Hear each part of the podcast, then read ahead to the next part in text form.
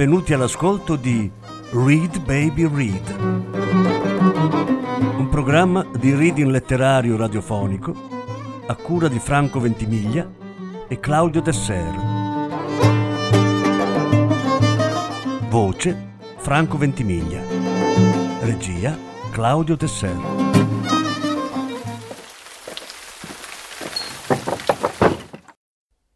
Su Tong, Vite di donne. Lettura in sei parti. Terza parte.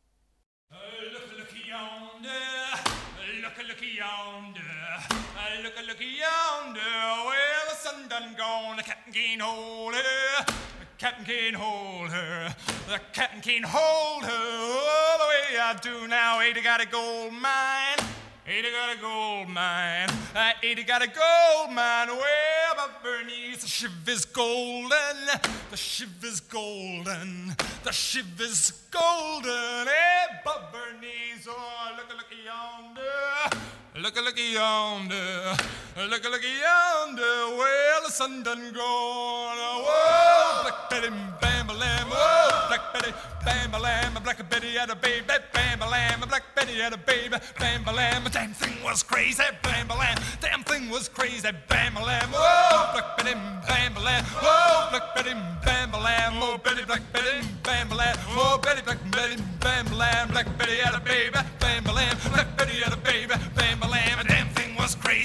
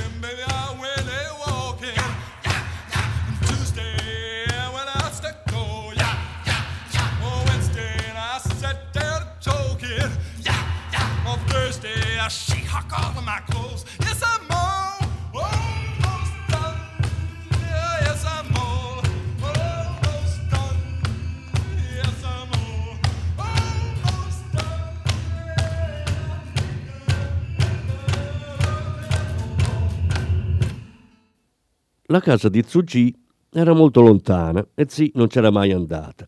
Per trovarla aveva solo l'indirizzo che lui le aveva scritto su un foglietto. C'era fatto buio e lei si trovò in un vicoletto scuro e sordido a bussare molto timidamente alla porta di casa Zu. Sperava che venisse lui ad aprire, altrimenti si sarebbe sentita molto imbarazzata. E quando se lo vide di fronte scoppiò in lacrime e gli si gettò tra le braccia. Tsuji la invitò a entrare prendendola per mano, ma lei non voleva assolutamente. Anche in quella situazione manteneva il suo contegno riservato e preferiva rimanere nel vicolo a parlare con Tsuji. Intanto era scossa dai singhiozzi. Lui le chiese: Che c'è da piangere? È un bene che hai lasciato quella casa. Ora puoi venire a stare da me.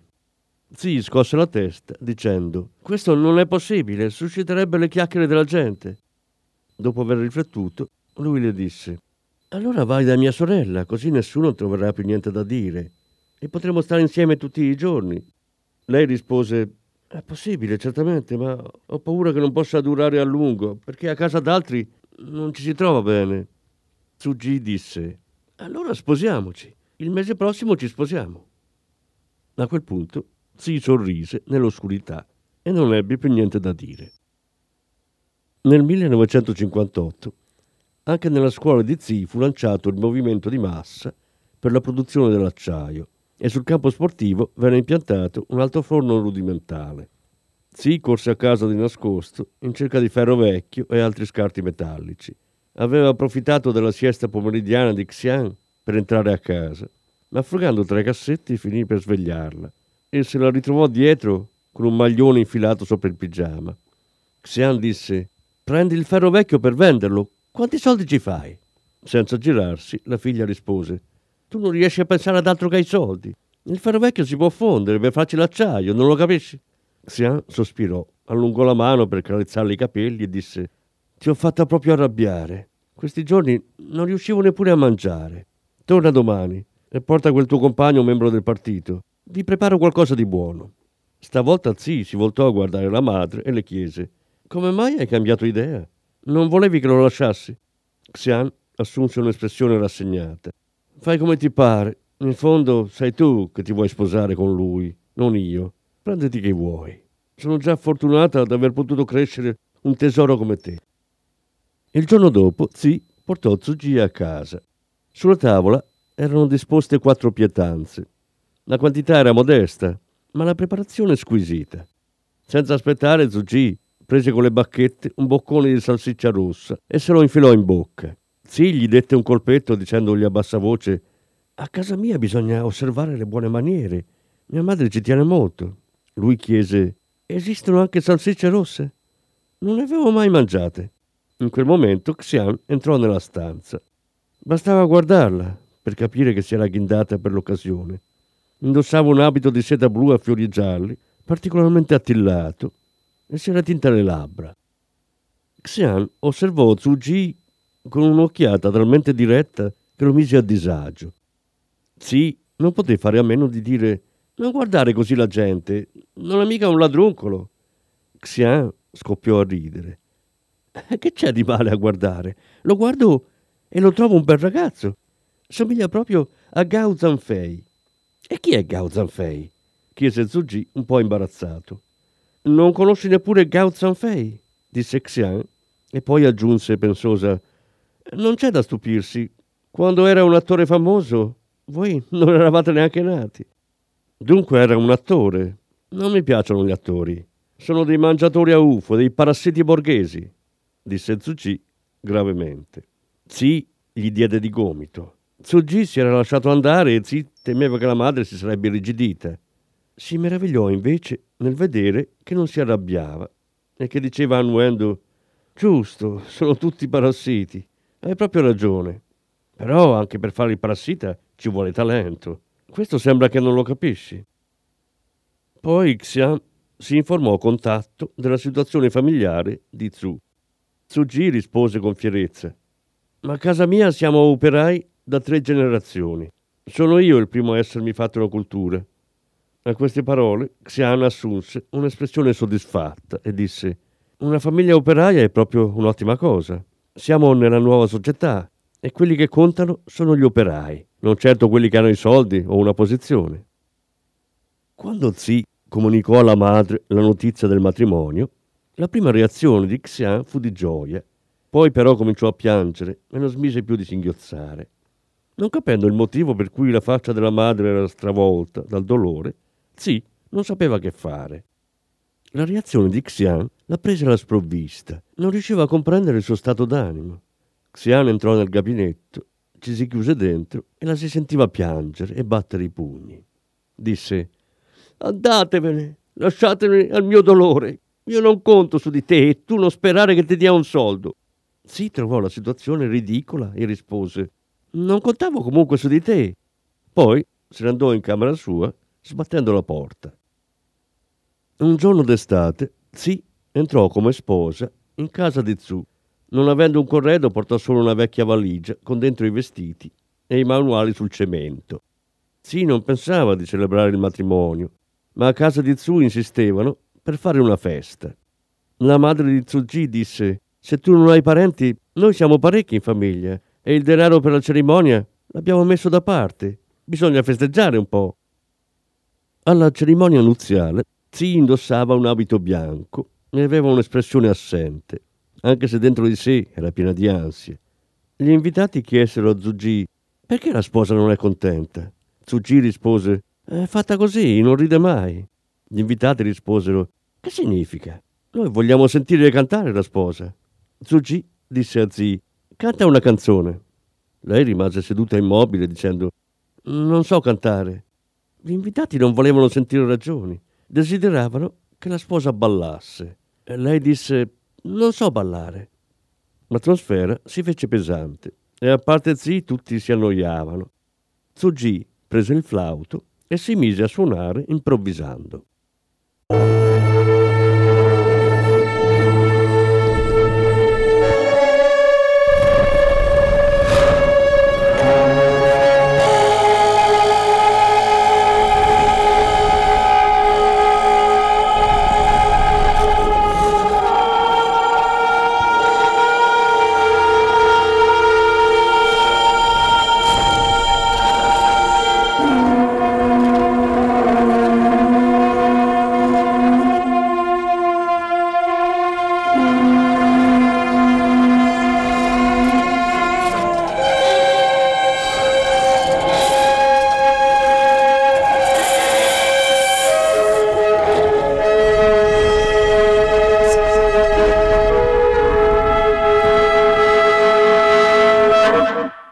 In casa di Zu si stava stretti. La sorella minore e i genitori di Zu si strinsero in una stanza per lasciare libera una cameretta per gli sposi. La stanza era estremamente piccola, non aveva finestre e bisognava lasciare la luce sempre accesa. Una lampadina da 15 watt illuminava alcuni mobili rozzi, unico arredo della vita di novella sposa di Zi. I primi tempi Zi se ne stava spesso seduta sul letto, in lacrime, immobile. Per quanto tentasse Zugi, non riusciva a scuoterla. Un po' irritato le disse: La mia è una famiglia proletaria. Dovevi essere preparata a questa situazione. No, disse Zugi asciugandosi le lacrime. Non è questo. È che ho paura. Paura di cosa? Ci sono io vicino a te. Di che hai paura? Non riesco a spiegarmi, disse zia abbassando la testa e guardandosi le pantofole. E disse: Se dovessimo litigare ho paura per il futuro. Ho solo paura del futuro. Se non andremo più d'accordo, che succederà? Tu sei troppo influenzata dal sentimentalismo piccolo borghese. È per questo che non ti hanno voluto ammettere nella cellula della Lega della Gioventù, rispose Zucchi sospirando. A quell'epoca Zi era stata già assegnata assieme a Zucchi al cementificio. La fabbrica era molto lontana da casa. Tutti i giorni uscivano presto e tornavano a casa tarda sera. Quando rientravano erano stanchi morti. Zi mangiava in fretta qualche boccone e andava a letto. Metteva a bagno i vestiti sporchi in un catino, ma spesso dimenticava di lavarli. Il suo primo contrasto con la famiglia Zu scoppiò proprio a causa del bucato. Un giorno sentì la cognata dire che ha la sorella maggiore da essere di malumore. Si fa pure lavare i vestiti dagli altri. Zi capì che il discorso era diretto contro di lei. Uscendo, vide l'imbarazzo dipinto sulle facce dei familiari. La suocera tirò fuori i vestiti dal catino e disse Guarda, sono stati a bagno due giorni e rischiano di marcire. Zi si fece rossa in viso, afferrò i panni e li immerse di nuovo nell'acqua. Senza dire una parola, cominciò a lavarli. Anche questa volta Zi si mise a piangere, avvertendo l'ostilità della famiglia Zu. Poi ci fu la storia delle ciotole.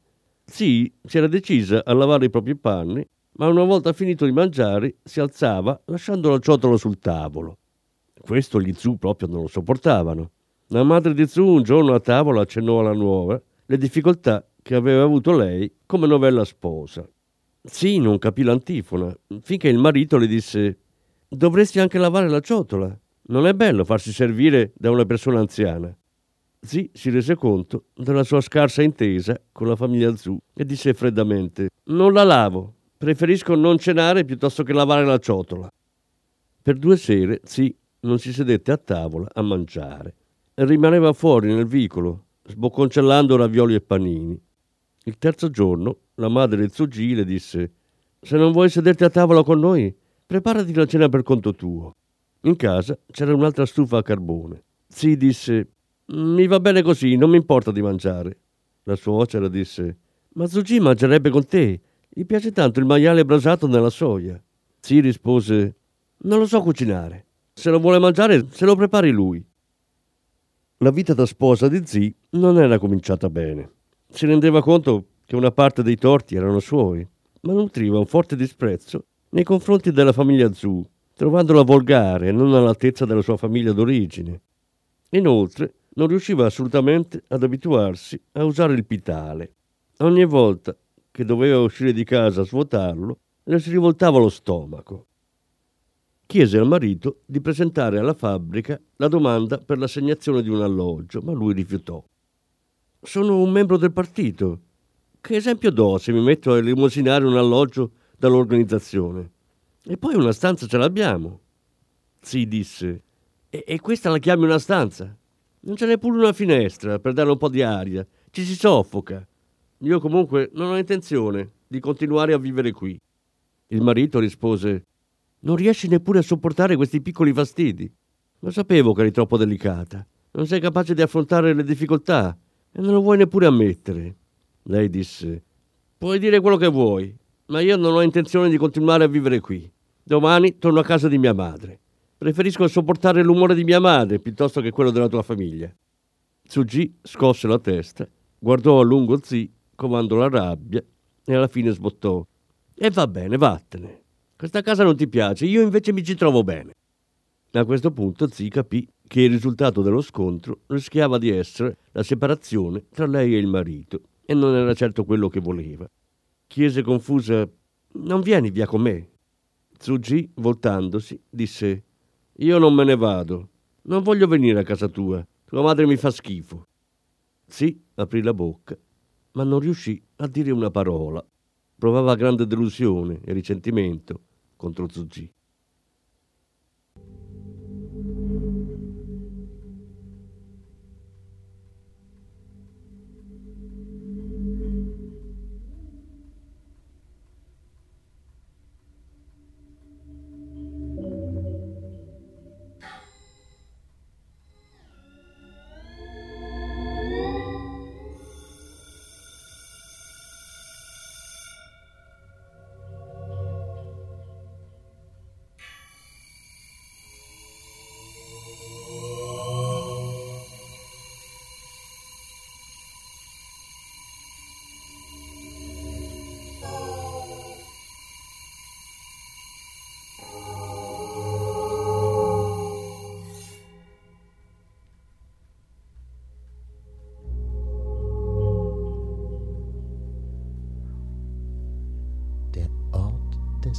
Geschehens, Novembergrau, ständig Nieselregen.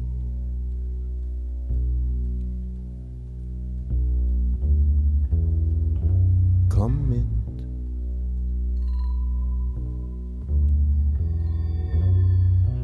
Über die Vögel, die Wolken zum höchsten Punkt.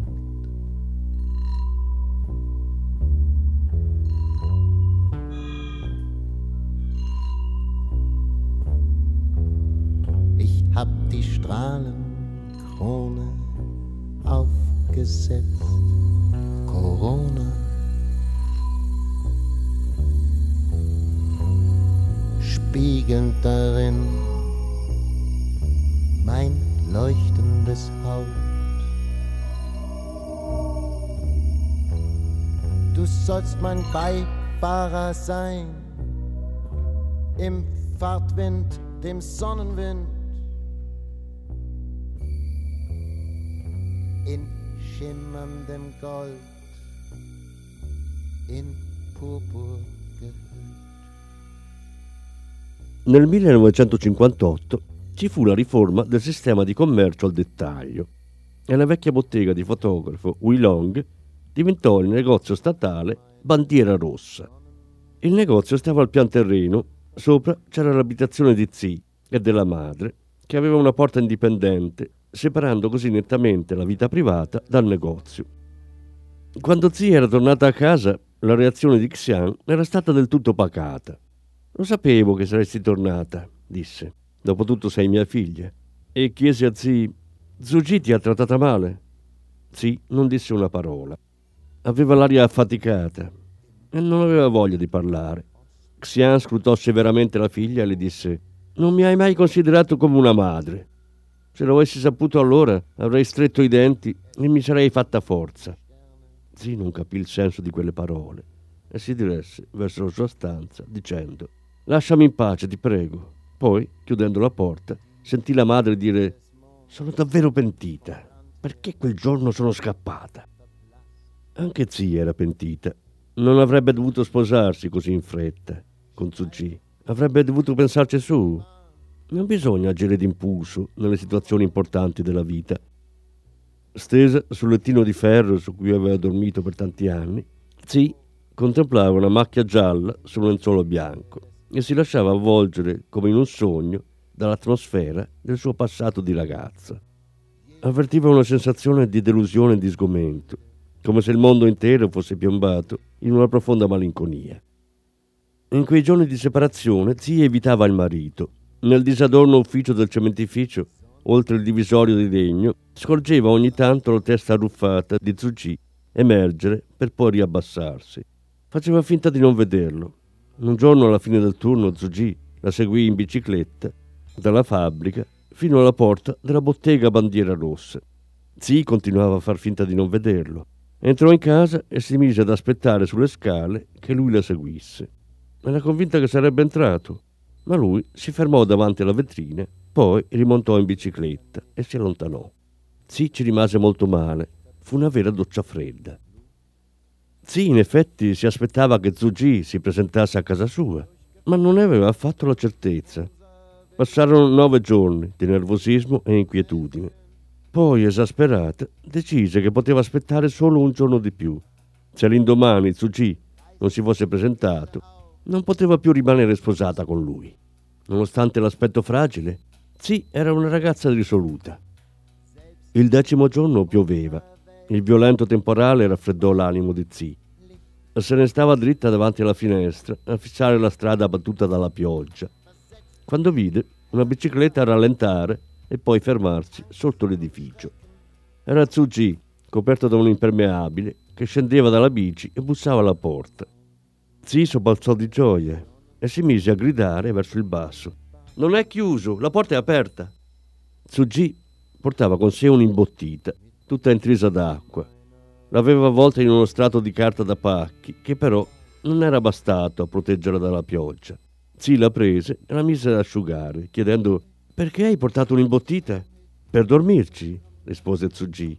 «Non voglio usare le vostre». «E perché?» chiese Zi. Dopo un momento di imbarazzo, Tsuji disse «Eh, «Mi puzzano i piedi e ho paura di sporcare le vostre imbottite». Zi scoppiò a ridere e coprendosi la bocca «Sei sempre pieno di attenzioni?» La notte piovve incessantemente. Zi aveva difficoltà ad addormentarsi e guardava Tsuji immerso nel sonno accanto a lei. Le labbra avevano un leggero tremolio e da un lato della bocca colava un filo di saliva. Contemplando la faccia di Tsuji, ebbe un moto di paura.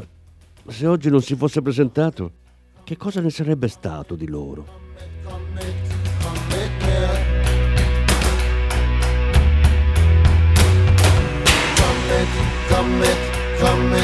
komm mit mir.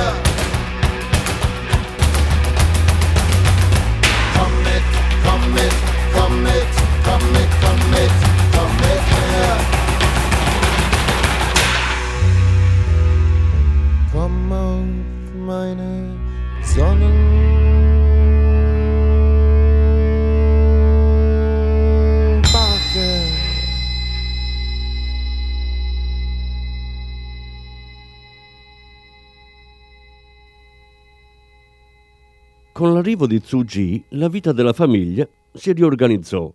Xian gli affidò il compito di acquistare il riso e prendere il carbone.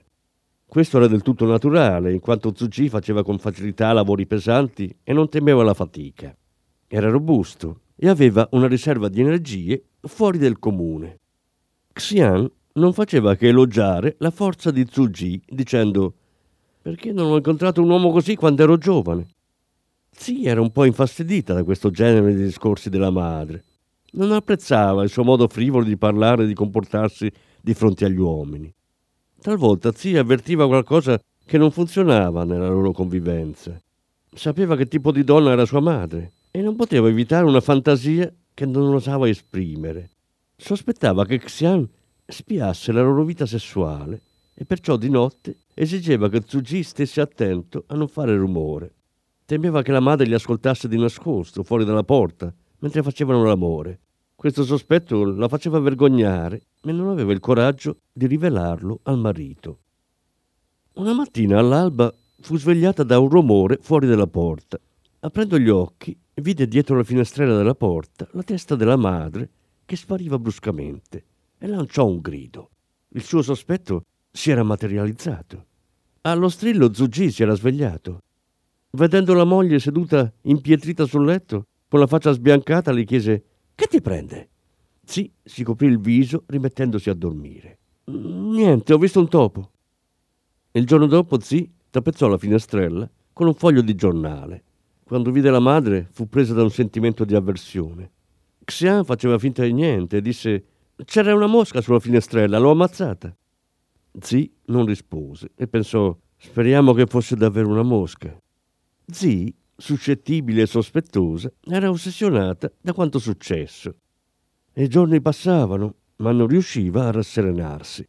Tsuji non ne capiva il motivo e le chiese Com'è possibile che tu sia sempre di cattivo umore? Qualche giorno fa sembravi contenta.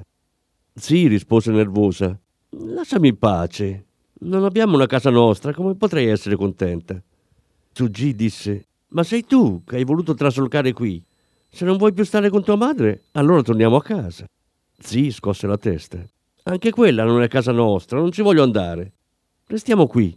Prima o poi lei morirà e allora staremo in pace. Le notti seguenti Zi fece vari sogni del medesimo genere. E in uno Xian stava alle spalle di Tsuji e gli aggiustava il colletto della camicia. E questo era l'unico che Zi non osava rievocare.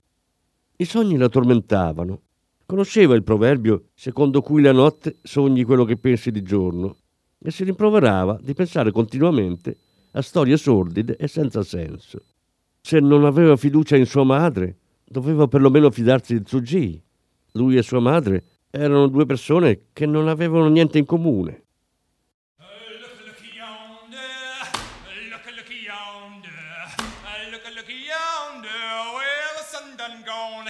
Look, can't hold her, the captain can't hold her. Oh, the way I do now, ain't got a gold mine.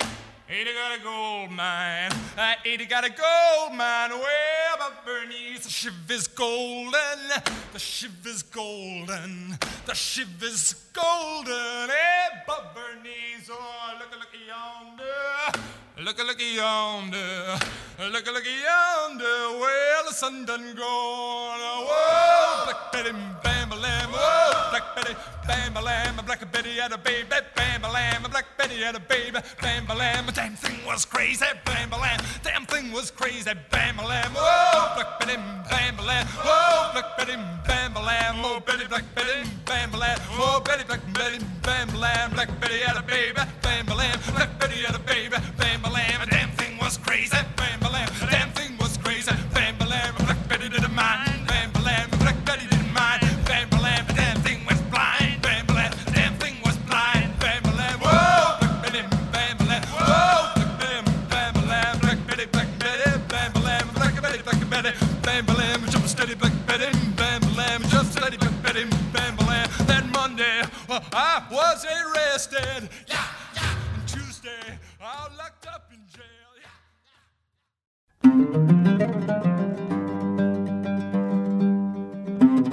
Avete ascoltato Read Baby Read, un programma di reading letterario radiofonico a cura di Franco Ventimiglia e Claudio Tesser. Grazie per l'ascolto, alla prossima settimana. La quarta parte della lettura sarà trasmessa la prossima settimana.